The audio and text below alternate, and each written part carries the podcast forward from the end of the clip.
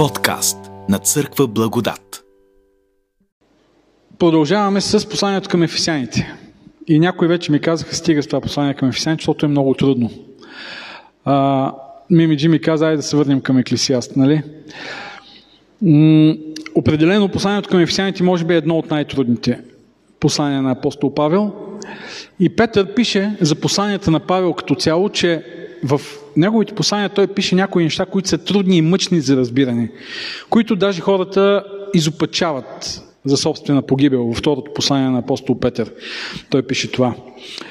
А, да, ефесяните е трудно. Трудно е дори за учени, теолози, екзегети, хора, които се занимават с изучаване, тълкуване на оригиналния текст, защото, както видяхме, някои от изреченията са толкова дълги и толкова сложни, че е трудно да преценим а, тяхният смисъл, открит, явен, експлицитен смисъл, а да не говорим пък за всичките идеи, дълбоки идеи, които авторът е преплел вътре в а, тези думи, изрази и изречения. Днешният текст е една молитва на апостол Павел и сигурно ви прави впечатление, че в това послание това е втората молитва. В началото на посланието имаме една молитва. Павел записва своята молитва за ефесяните. Защо му е на човек да пише молитвата си в едно писмо, когато праща послание, което ще се чете, ще се чете, ще се чете от много и различни църкви? Защо му е да пише своята молитва. Защото тази молитва съдържа приоритети за духовния живот. Ако Павел смята, че трябва да се моли и да напише молитвата си и да, да каже на неговите читатели, аз се моля за вас за това, това и това. Това е един много силен, мощен акцент, за това, че за тях да разберат, че това са приоритети в духовния живот, за които и те трябва да се молят. И по същия начин днес ще спрем вниманието си върху една молитва, в която Павел поставя много силни акценти от нашия духовен живот, които би трябвало да бъдат и наша грижа в нашия молитвен живот. Така че Ефесяни, 3 глава, 14 до 21 стих. Затова прекланям коленете си пред Отца на нашия Господ Исус Христос, от когото носи името си всеки род на небесата и на земята, да ви даде, според богатството на славата си, да се утвърдите здраво чрез Неговия дух във вътрешния човек, чрез вяра да се всели Христос във вашите сърца, така че вкоренени и основани в любовта, да бъдете силни, да разберете заедно с всички светии какво е широчината и дължината, височината и дълбочината и да познаете Христовата любов, която никое знание не може да обгърне, за да се изпълните в цялата Божия пълнота. А на този, който според действащата в нас сила може да направи несравнимо повече, отколкото искаме или мислим, на Него да бъде слава в църквата и в Христос Исус във всички родове, от века и до века. Амин. Ето е тази молитва на апостол Павел. Прави ли впечатление за какво се моли апостол Павел? И в предишната молитва, в първата глава, си намира предишната молитва, и в тази молитва. Предишната молитва е първа глава от 15 стих до 23 и в тази. Прави ли впечатление за какво се моли? Той. Или по-скоро, за какво не се моли? Първо да видим. Той не се моли за материални неща за ефесяните. Той ни казва, Господ да ви благослови да имате достатъчно храна в домовете си. Той не се моли за тяхният професионален успех. Господ да ви благослови да бъдете най-добрите професионалисти, да се издигнете в кариерата и така нататък. Той не се моли дори за техните взаимоотношения, семейства и така нататък. Не се моли и за тяхното здраве. Не казва Господ да ви изликува от болестите, да ви даде добро здраве. Не, че тези неща не са важни. Напротив, и не, че не трябва да се молим за тях. Напротив, Библията ни казва, че ние трябва да се молим на Бог и за насъщния си хляб и за материалните неща в нашия живот. И е хубаво. И Бог се радва тогава, когато отидем и му си молим, Господи, имам проблем в работата, моля те, разреши го. Или имам проблем, нямам работа, моля те, намери ми подходящата работа. Или болен съм, изцели ме. Или искам да постигна това нещо в живота, моля те, помогни ми за Твоя прослава. Помогни да реализирам този проект. Личен, професионален, творчески, какъвто и да е. Всички тези неща са напълно окей okay и легитимни като част от нашите молитви. Но молитвите на апостол Павел ни въвеждат в една друга реалност. В духовната реалност от нашия живот. В нашето духовно израстване. И може би това са нужди, които ние често пренебрегваме. Защото не са такива належащи нужди. Нали, ако си гладен или ако нямаш пари, ако нямаш работа, пък изплащаш кредит, за се молиш? Веднага ще започнеш да се молиш Бог да ти помогне да, да си намериш работа и да имаш доходи, за да решиш проблема си. Духовните ни нужди не са толкова напиращи, че ние да се сетим и да започнем да се молим, но те са много ключови, много важни.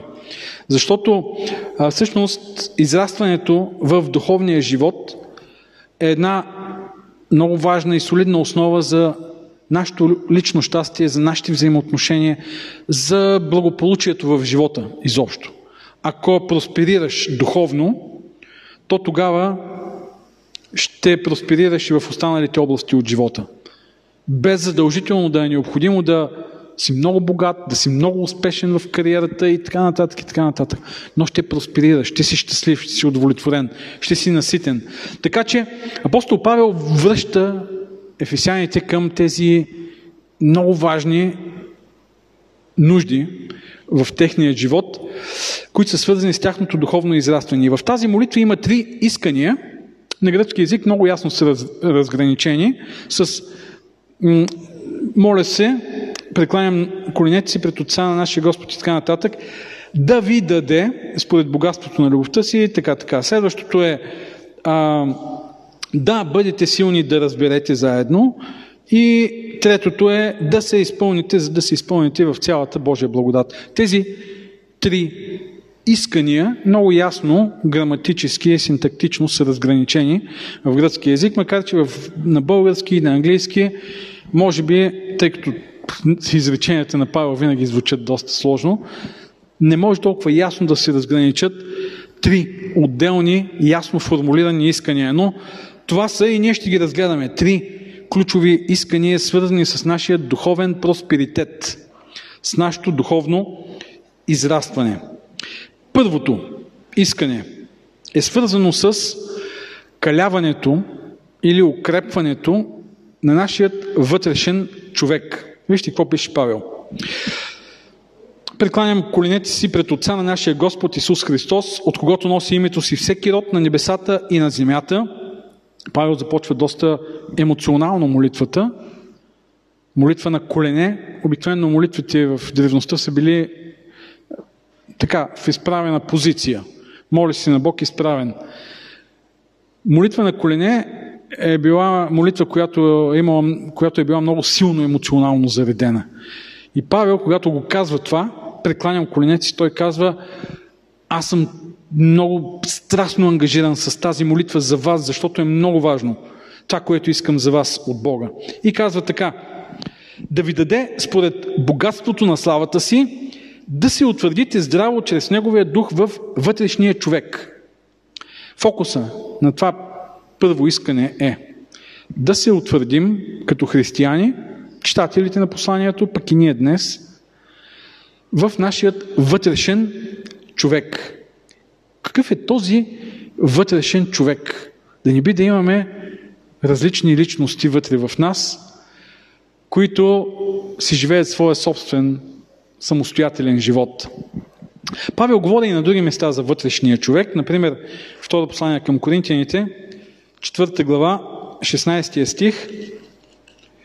Второто послание на апостол Павел към Коринтияните, 4 глава, 16 стих казва така. Затова ние не се обесърчаваме, но ако и да тлее нашият външен човек, пак вътрешният всеки ден се подновява. Външният, вътрешният човек.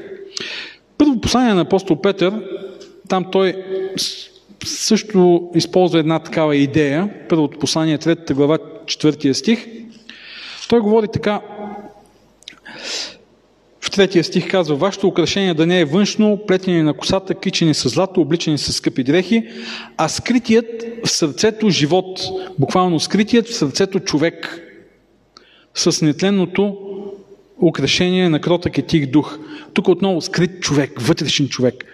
Разбира се, всичко това е а, образно казано и се отнася до нашия духовен живот, новороденият новородената духовна същност на нас, на, на, на християнина, която е много важен аспект от нашата личност. Нашето аз, но новородено, духовно, общуващо с Бога, или този духовен аспект от живота ни, който е невидим. Не просто нашите мисли, нашите въображение, нашата фантазия, нашите идеи, нашата креативност и така нататък. Всичко това е невидимо, разбира се. То е част от нашата душевност, от нашата душа, но по-скоро тук става въпрос за духовната същност. И Павел казва да се утвърдите, да се укрепите. Думата означава а, да се подсилите, да, да се закалите, да станете по-яки, и това е много важно, като фокус, който Павел поставя в а, нашето развитие. Вътрешният човек, духовното развитие е много ключово. Ние обикновено поставяме фокуса си върху външните неща. Как изглеждаме, как сме облечени, обикновено как ни възприемат хората. И си казваме, че ако можем да демонстрираме благополучие, да демонстрираме увереност, да демонстрираме м- значимост някаква, значи сме значими. Хората ни виждат, възприемат ни като такива и се отнасят към нас като към такива. А, за съжаление обаче нещата не изглеждат така. Просто да се обличеш, външния човек да изглежда по някакъв начин. Работил съм с много двойки през годините и някои от тях в социалните мрежи демонстрират любов, привързаност, най-щастливите. А понякога на, на срещи, дори с тях, съм виждал каква война е, обиди, унижения, никакво, никаква толерантност един към друг. Външното е перфектно, пътувания, ресторанти, всичко е много красиво, много вдъхновяващо. Хората казват, е, колко се обичат тези. Вътре в това обаче нещата изглеждат по много различен начин. Познавам мъже, които отново снимките в социалните мрежи. По тях може да кажете, че вау, колко самоуверен, колко готин, мускулест, вътрешно страхлив, неуверен, раним. Ето го тук. видях, че, видях, посочиха, като кажем мускулест. А, също и по отношение на някои жени. Ще си кажете, тази мадама е топ, уверена, нахакана, справяща се с живота, толкова объркана вътрешно, емоционално, психически, духовно. И това е нашата склонност, нашата нагласа. Външно да изглеждаме перфектни, а вътрешно няма значение, защото външното е важно какво е. Павел казва, вътрешният човек. Това е което дава стабилност и сигурност в живота, а не външният. Нашата стабилност, нашето щастие, нашето удовлетворение зависи именно от този вътрешен човек. Той е, той е като една невидима конструкция, на която е изграден животът ни. И ако тази невидима конструкция е слаба, тогава животът ни е много нестабилен. Отношенията са ни нестабилни. А, успехите, които постигаме, са много крехки. На тях не може да се изгради нашето щастие и удовлетворение. И обратното, ако тази вътрешна духовна идентичност е силна, стабилна, тогава независимо какво се случва отвън, ние ще бъдем стабилни. Независимо какви са обстоятелствата. Павел пише във второто послание към Коринтияните, където говори отново за този вътрешен човек следното. Второ Коринтияни, четвърта глава, осмия стих, например, огнетявани сме от всякъде, но не сме утеснени. В недоумение сме, но не до отчаяние. Гонени сме, но не изоставени. Поваляни, но не погубени. И в 16 стих по-надолу казва, затова ние не се обесърчаваме, но ако и да тлее външният човек, то вътрешният всеки ден се подновява. Ето, независимо какво се случва отвън, ако вътрешният е силен, тогава ние сме стабилни и може да преминем през всяка криза. Изгубиш работа, когато си силен вътрешно, ще продължиш, няма да се сринеш. Случи се някакво нещастие в семейството, разделите се, развод, изгубиш близък човек. Когато вътрешният човек е силен, тогава ще можеш да минеш през тази криза и да станеш още по-силен. Провалиш се, допуснеш грешки в живота си, провалиш се, когато се фокусираш върху вътрешния човек, ще можеш да преминеш през този провал и да продължиш напред уверено. Външният, казва тук, тлее. Вътрешният се подновява всеки ден. Невероятно е да имаш това усещане. На 50, на 60, на 70, на 80, на 90, на 100 години. Че вътрешно се подмладяваш, а не остаряваш. Външно почваш да оплешивяваш, брадата почва да побелява, почваш да губиш силата си, почваш, почват се получават бръчки, жените започват да се притесняват за красотата си, кожата, формата, а, ставите. Вътрешният човек обаче става все по-силен и все по-силен. Обновява се. Напукна всичко. Вътрешният човек може да става силен и здрав. Вътрешната ни сила да нараства. И ето за това си моли Павел. Как става това укрепване, каляване на вътрешния човек? Как ставаме силни физически, ето да кажем? Как ставаме силни физически? Ало. Миления, как ставаме силни физически? Сдигане на тежки работи. Още ядене на хубава храна. Още почивка. Трябва и почивка. Моля, какво още? И след това още дигане на тежести. Добре. Как ставаме умни, е, по-скоро силни умствено? Викаш, там няма пипе. Шегувам Добре, как ставаме? Има и други да. Добре. Ами как? Като напрегваме, като, моля, мислейки за тежки работи. Добре. А, когато напрягаме ума си, нали, умствени усилия, Опитваме се да запомним, да разберем някои неща, да творим и така нататък. Добре. А, как ставаме силни духовно? Как укрепваме духовната си същност, духовната идентичност? Как? Някой ще си каже, ми... Моля? Като минаваме през различни изпитания. Добре, като минаваме през различни изпитания е важно упражнения. Моля? Не чувам, защото... И търсим Бог, когато минаваме през изпитанията и търсим Бог.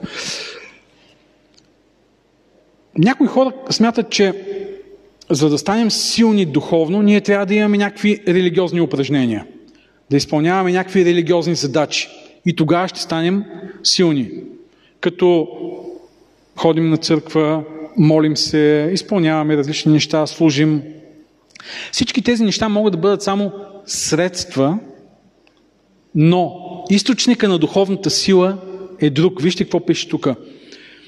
за да ви даде според богатството на славата си да се утвърдите здраво чрез Неговия дух във вътрешния човек. Ако физическата сила можем да я развием, като използваме капацитета на тялото си. Всяко едно тяло има възможности способности да увеличава физическата сила. Всеки един ум има възможността да увеличава капацитета си, когато го развиваме.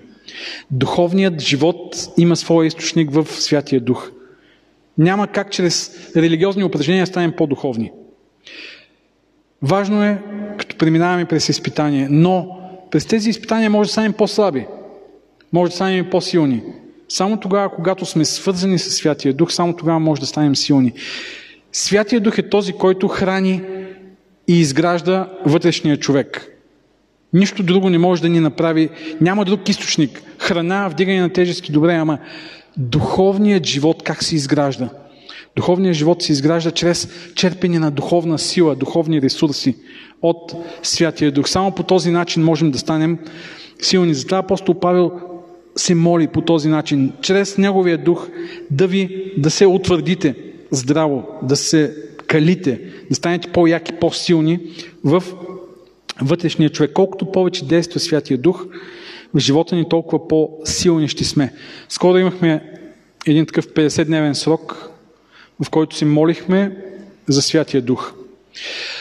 И аз повтарях няколко пъти, че идеята на, на този период за молитва не е просто да, да си молим за 50 дни и да приключи, а да се научим постоянно да търсим силата на Святия Дух в живота си. Така че, не знам дали сте се молили през това време и не знам дали сте спрели, но да продължаваме всяко едно време, в което се сетим пък и специално да се молим за силата на Святия Дух. Спирате някъде, чакате на някоя опашка, вместо да извадите телефона, помолете се за Святия Дух, за връзката с Святия Дух. Отворете пространство, място в сърцето си за Святия Дух, за да може да се храни вътрешният човек и да израства. Той там е посаден, оттам черпи силите си. И 17 стих, първата част, се казва, чрез вяра да се всели Христос във вашите сърца. Чрез вяра. Това пък е друг начин Павел да каже същото. Вътрешният човек да се утвърди чрез силата на Святия Дух. Тук той казва, чрез вяра да се засели. Буквално израз, който е използван тук е да се засели в вашите сърца Исус Христос. Какво означава това Исус да се засели в нашите сърца? Къде точно в сърцето се заселва Исус Христос? Къде и какво му харесва точно в сърцето да живее? Разбира се, това е образно казано. Знаем, сърцето е едно пространство, душевно, духовно пространство, в което могат да живеят различни неща. Могат да живеят мисли, идеи, принципи, ценности. Ние ги поставяме там и те живеят тогава, когато сме във връзка с тях. Знаем, когато посеем някаква мисъл в съзнанието си и, започ... и, и влезем във връзка с тази мисъл, тя започва да живее. Например, аз съм глупав, ако кажа, и си казвам, аз съм глупав. И ние вдъхваме живот на тази мисъл и тя започва да живее.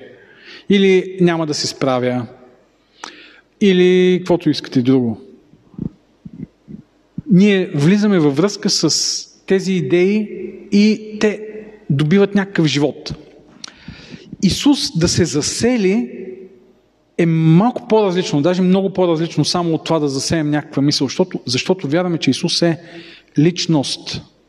Исус е личност, на която да отворим пространство в нашия вътрешен свят и да възприемем Исус като личност, която се е заселила там. Буквално този израз заселвам се означава заживявам за постоянно някъде. И в Стария Завет тази дума е използвана много често. Заселвам се, заселвам се. Евреите отиват и се заселват в новата земя. И стават собственици на тази земя, която Бог им дава. Стават домакини, а не гости. Да се засели Исус означава точно това.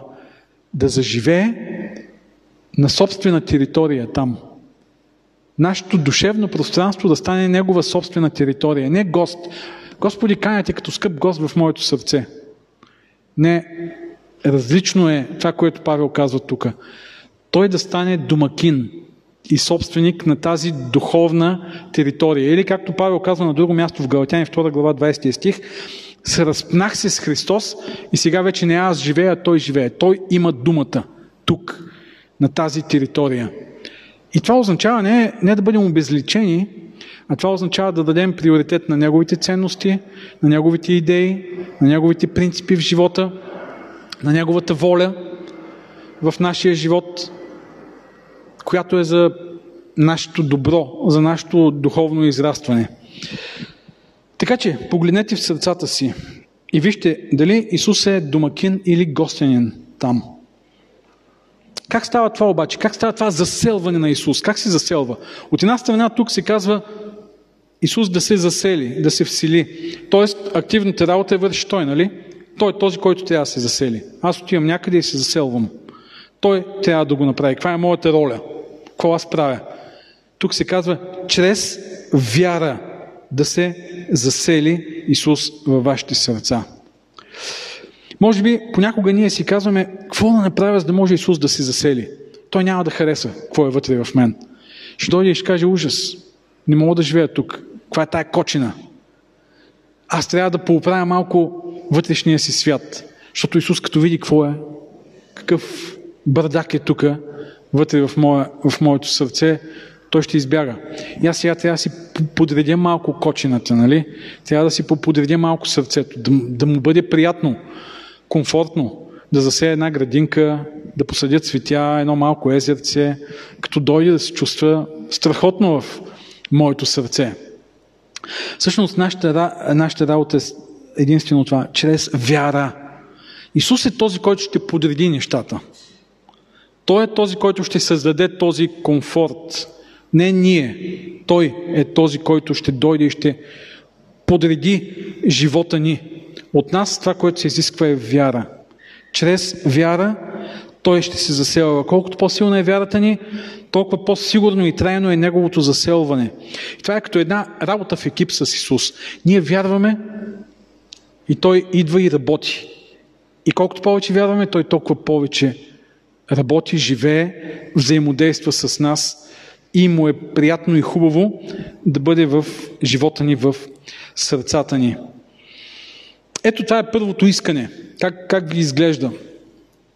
Да се закрепите във вътрешния човек, да имате силен вътрешен духовен живот, стабилни, непоклатими, здрави, каквото и да се случва отвън, вие да сте устойчиви и това да се изразява в един такъв съвместен живот вътрешен с Исус. Една дълбока връзка, в която Исус ви ни оформя според Неговият духовен и морален образ. Живее вътре в нас. Второто искане. Вижте какво е второто искане. Чрез вяра да се всели Христос във вашите сърца, така че вкоренени и основани в любовта, да бъдете силни, да разберете заедно с всички светии какво е широчината и дължината, височината и дълбочината и да познаете Христовата любов, която никое знание не може да обгърне. Второто искане, което Павел поставя тук в тази молитва е много ключово, много важно е, свързано с разбирането на Христовата любов. Един от най-важните акценти в нашия духовен живот – да разберем Христовата любов към нас, хората. Кое е най-важното знание в този свят? Как мислите? Ако тръгнем да си мислим за човечеството, кое е било най-важното знание до този момент?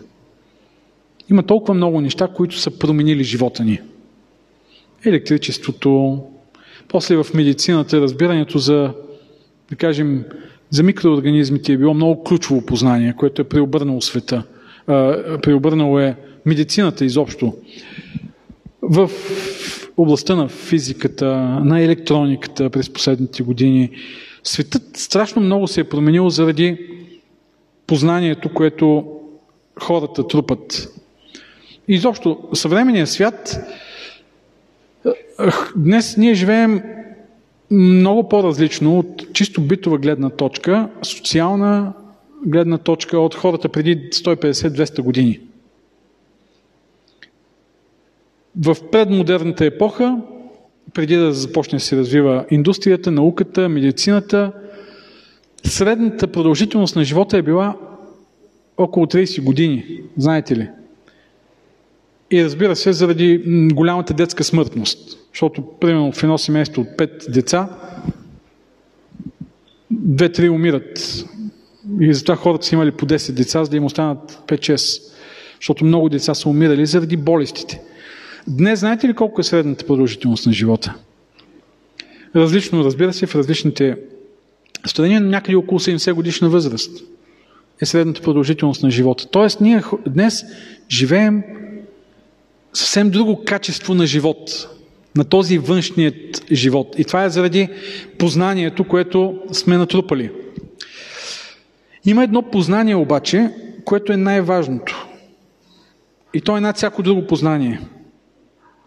И от него зависи вътрешното качество на нашия живот. И Павел казва, че това е познанието за любовта на Бога. Любовта на Христос. Любов, която придава смисъл на човешкия живот, любов, която придава смисъл на цялата Вселена и изобщо на, на, на всичко съществуващо.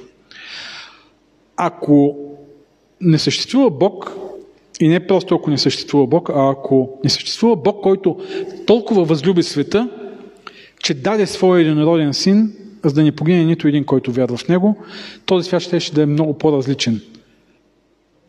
Като представа и разбиране, отколкото е за нас християните. Разбира се, много хора не вярват в тази а, любов на Бога. И за тях светът е какво? Една случайност, в която по-силния изяжда по-слабия, в която ние хората се опитваме да изградим някакво хуманно общество, в което човешкият живот се цени, важен е, изграждаме някакви такива закони, разбира се, които помагат това да се случи, къде е по-успешно, къде не, но тъй като всичко в крайна сметка е в ръцете на хората, и изпълнението на законите, и писането на законите, и всичко, рано или късно всичко стига пак до някакъв срив. Системи, политически, социални, рано или късно пак стигат до, до там. И каква е перспективата, какво е бъдещето? Един свят, който е обречен да загине по някакъв начин или да оцелее, да оцелява. Ако имаше Бог, който обаче не обича по този начин, по който библейския Бог, да даде своя единороден син, за да, погине, за да не погине нито един, който вярва. Какъв ще да бъде света? Свят, в който има един Бог, на когото много-много не му пука какво се случва с хората или с съществата в Вселената, който е изградил тази Вселена на различен принцип от принципа на любовта. Може да е справедливостта, може да е силата, може да е просто неговата воля, каквото и да е, но не и любовта. Любовта, обаче, библейски погледнато е този основен принцип, на който се изгражда живота. И това придава смисъл на цялото ни съществуване. Христовата любов, това е най-великото познание. Да разбереш, че Бог обича. Света е дал Исус Христос за жертва за нашите грехове. Той самият Исус е дал цялата си любов, за да може да ни изкупи от греха. Тази любов придава смисъл на Вселената. Ако Бог не е любов, или ако просто няма никакъв Бог, и любовта не е основният принцип в Вселената, то тогава светът би бил много по-различен. Ние вярваме в друг свят, в който любовта е движещият мотив. И само тогава, когато тя е този движещ мотив, само тогава може да има някакъв просперитет в обществото. И само тогава може да има дълбок смисъл на, на живота, на отношенията ни един с друг. И Павел казва тук, моля се, да, разберете тази дълбока любов. Защо се моли да я разберем? Толкова ли е трудно да се разбере тази голяма любов на Бога? Ами да, трудно е. Тя е трудно разбираема. Какво означава да обичаш някой, който те мрази? Как така обичаш някой, който, който те ругае, мрази, бори се срещу тебе. Бог прави точно това. Той обича хората, независимо от това дали те го обичат или не. Павел казва в посланието към римляните, че още когато бяхме грешници, Той ни възлюби и даде себе си за нас. Тоест тази любов е независимо от това дали ние го обичаме или не. Това е една безусловна любов. Обичам те независимо какъв си, обичам те обичам те независимо от това дали ти ме мразиш, бориш срещу мен. Още на нас това ни е доста непознато. Ние си казваме, много ти обичам, много силно ти обичам. Това означава много голяма нужда имам от тебе. Без тебе живота ми ще бъде нищо. И затова ти обичам, защото ти придаваш стойност и смисъл на живота ми. Каква стойност и какъв смисъл придаваме ние на живота на Бог? Сега тук не искам да навлизаме в дълбоки теологични разсъждения, но Бог е съвършен, цялостен, завършен в себе си и още преди да съществува всичко, Той е бил напълно съвършен, цялостен и самодостатъчен. И това, че е започнал да твори, го е направил заради любов, но тази любов не е нужда. И, и на нас затова ни е трудно да разберем. Това не е нужда, аз имам нужда от вас. Не, това е любов и е нещо различно от начина по който ние възприемаме любовта. Бог създава. Бог ни изкупва не защото има нужда да ни изкупи, а защото ни обича. Това е Неговата любов. И Павел тук използва едни такива а, образни изрази, да можем да разберем какво е широчината, дължината, височината, дълбочината и да познаем Христовата любов. Все едно, че тя има някакви измерения. Той иска да каже, че тя е толкова мащабна и необятна, че никой не може да я разбере, никой не може да я схване. Не случайно той го пише това. Никой ум не може, никое знание не може да обгърне, да схване. Толкова е необятна тази любов. Той обаче казва, аз си моля вие да я схванете и да я разберете. Тоест, ние можем да я разберем. И как става това? Интересно, че това не е, това не е някакъв, някакво интелектуално познание. Да седнем и да философстваме, както аз сега правя, разсъждавам теологично за Бог, Неговата същност, за Неговата любов. Това, за което Павел говори тук е нещо друго.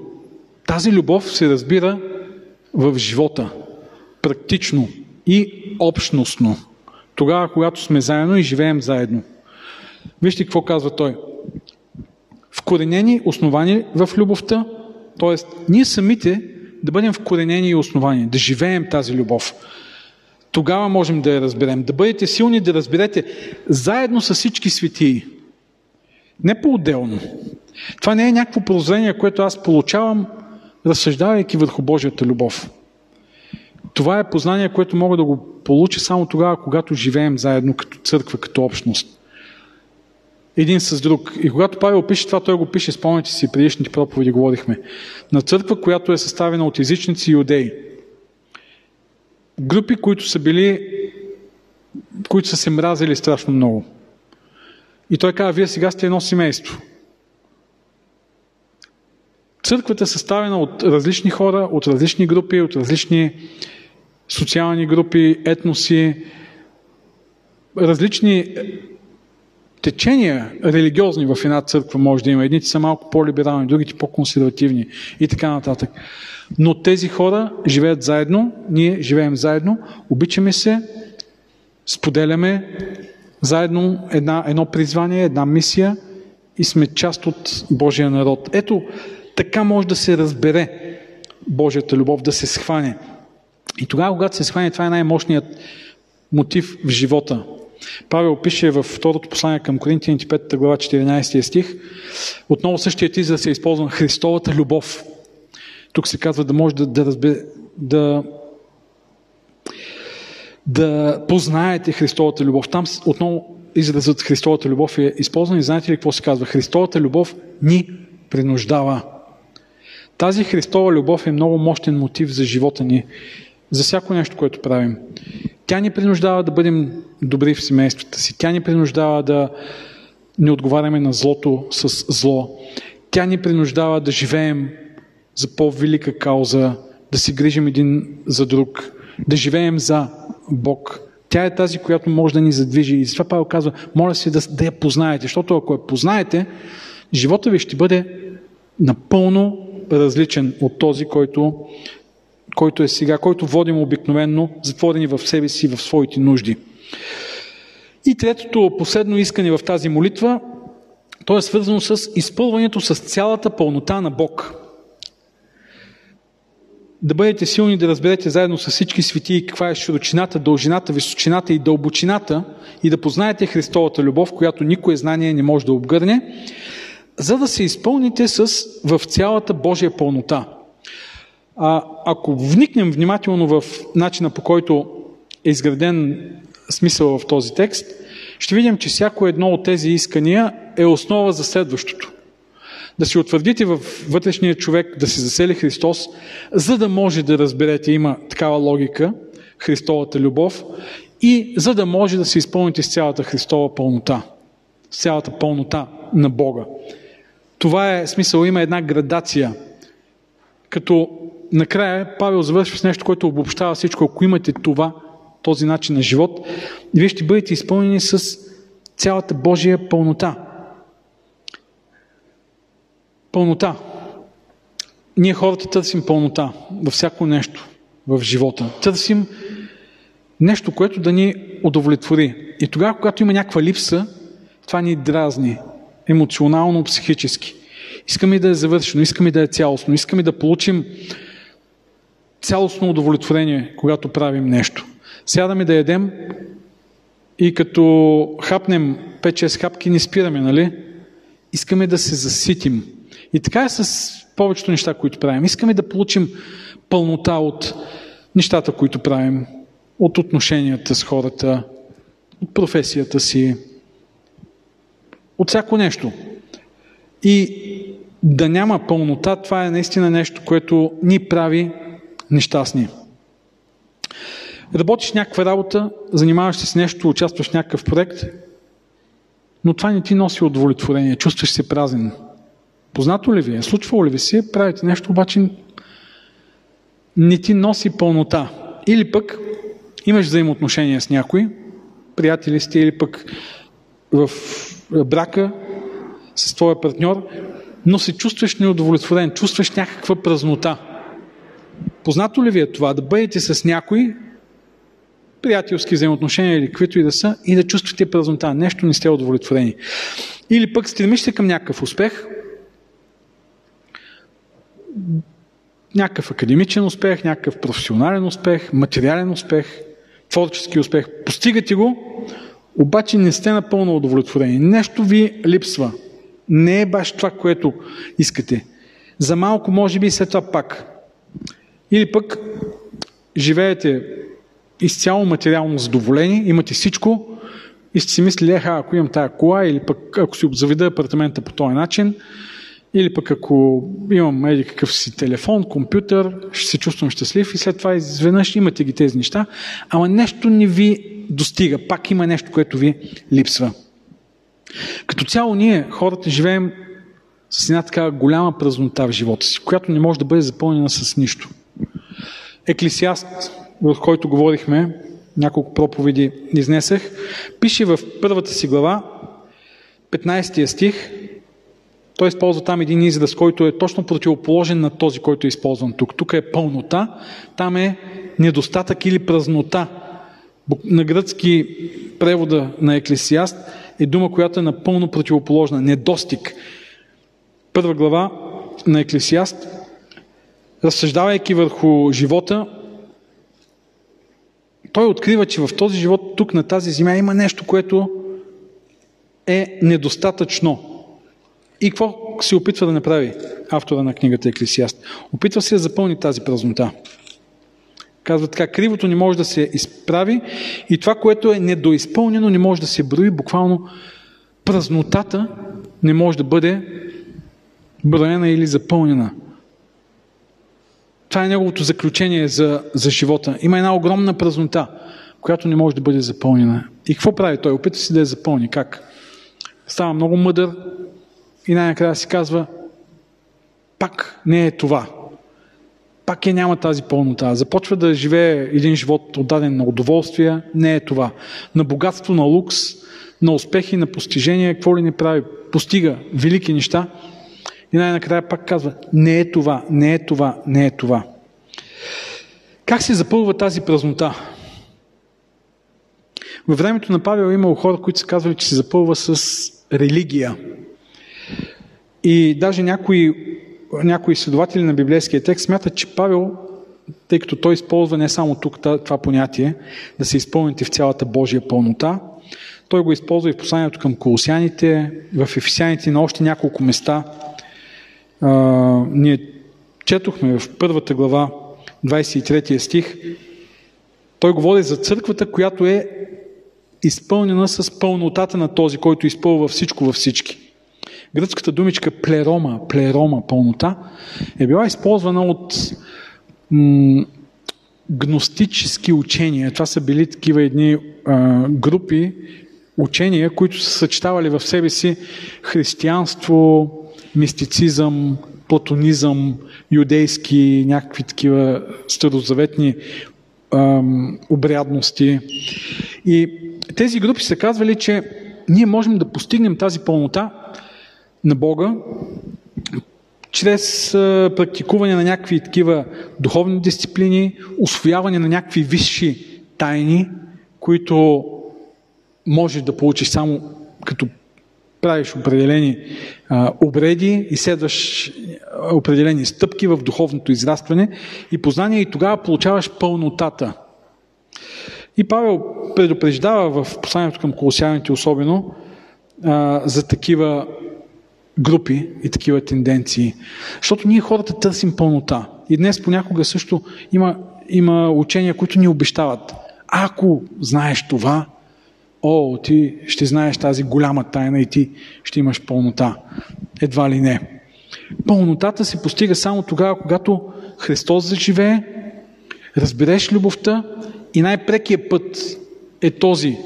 Изпълваш се с Божията пълнота тогава, когато допуснеш Бог да живее в теб. И този израз, който Павел използва тук, наистина звучи малко фантастично. Как ще се изпълниш с цялата Божия пълнота?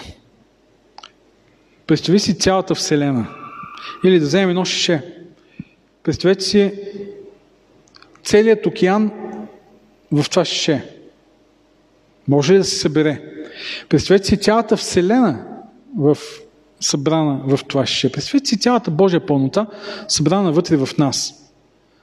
Но той говори точно за тази завършеност, удовлетвореност, заситеност, цялостност, която получаваме в живота си тогава, когато Бог е вътре в нас. Тогава вече ние не сме, тогава вече няма тази празнота, тогава вече го няма това неудовлетворение. Не защото имаме разни неща, материални неща, а защото имаме Бог и Той е всичко и задоволява всичките ни потребности, духовни, емоционални, тогава, когато го разбираме, тогава, когато сме свързани в, с Него. И когато погледнем този текст, в него ги има м- отново трите лица на Божеството. Отец, Сина, Господ Исус Христос и Духа, преживяването на Бога в Неговата пълнота в живота ни, ни носи тази цяла божествена пълнота. Ето за такива неща се моли Павел за ефесяните. И с това той насърчава и нас да се молим за тези неща. Не, че не е важно да се молим за работата, за здравето си, за материалните неща в живота, но има една област, която изисква особени молитви и това е нашето духовно израстване, нашия духовен просперитет. Ние днес, хората на 21 век, които сме доста материално ориентирани, имаме нужда да навлезем в тази духовна реалност, да мислим за нея и да, осмислим, да осъзнаем колко е важна тя, за да може животът ни, отношенията ни да бъдат наред и ние да сме духовно наситени и удовлетворени личности. Укрепване на вътрешния човек, вселяване на Христос вътре в нас. разбиране, познаване на Христовата любов, което е практично разбиране, общностно, заедно с всички свети става постигането на това познание, което ще бъде най-мощният двигател в нашия живот. И изпълнението с цялата Божия пълнота като последица от всичко това. Вижте, молитвата завършва с една прослава на Бога, която е много важна, защото ни разкрива какъв е Бог. А това какъв е Бог, тогава, когато осъзнаваме какъв е и се обръщаме към Него като такъв, какъвто е, може да определи нашите молитви и нашата вяра в тези молитви. А на този, който според действащата в нас сила може да направи несравнимо повече, отколкото искаме или мислим, на Него да бъде слава в църквата и в Христос Исус и във всички родове от века и до века. Амин. Вижте как е, как е представен Бог тук. На този, който според действащата в нас сила може да направи несравнимо повече, отколкото искаме или мислим. Бог може повече, отколкото искаме. Бог може повече, отколкото ние изобщо можем да си представим в нашия живот. Той може да извърши чудеса. Той може да ни даде успехи в личния живот. Той може да ни направи богати хора. Той може да преобърне законите в една страна само заради него, заради неговия народ, неговата църква. И това се е случвало в историята. Виждаме, в Библията е записано. Но той може много, много, много повече от това. Той може да влезе вътре в живота ни и да го преобрази. Той може да ни благослови изобилно духовно. И това е, което е още по-важно от всичко материално. Децата обикновено се хвалят с бащите си, нали? Надценяват обикновено техните възможности. Ако чуете малки деца, ще видите едното казва, моя баща може да вдигне този камион. Другото казва, а това нищо не е. Моя баща може да събори този блок, ако иска. Третото казва, а, моя баща може да бутне тази планина. Надценяват възможностите на бащите си. Ние обаче, християните, май подценяваме възможностите на нашия баща на нашия Отец. Много често ги подценяваме. Това, което Той може да извърши. И искаме много малко, малки неща от Него.